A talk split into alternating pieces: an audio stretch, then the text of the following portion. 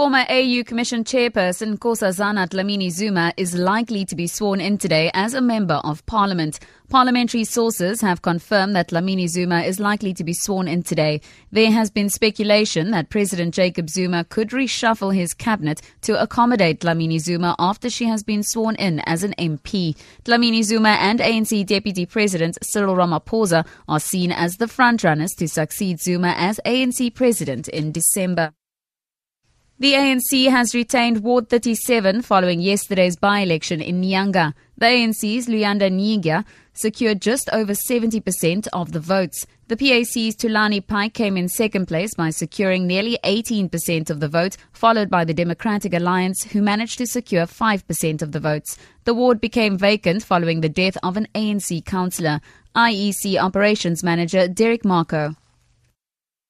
The by-election in Ward 37 in the city of Cape Town was won by the ANC with 3,702 votes. 70% of the vote went to the ANC. Then the second party that came in was the PAC at 17.54%. And then the third party with 5% of the vote was the Democratic Alliance.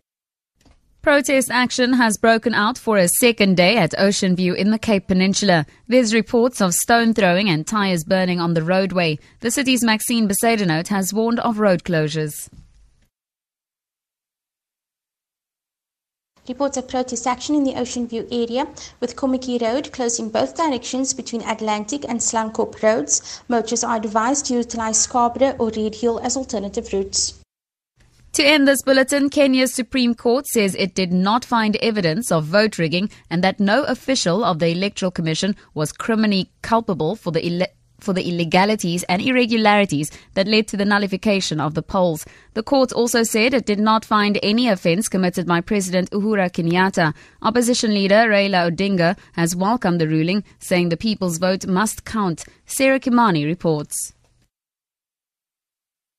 The judges ruled that institutional weaknesses rather than individuals were to blame for discrepancies that caused the nullification of the polls. That ruling may have thrown a temporary lifeline at the Electoral Commission, whose officials are under pressure from the opposition to step down ahead of the October 17th fresh presidential elections.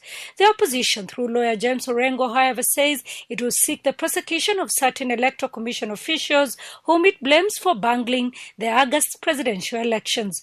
Odinga has said that he will not go to the polls next month if some of the officials of the Commission do not step aside and alternative companies are hired to print ballot papers and provide the electronic tallying system. Sarah Kimani, SABC News.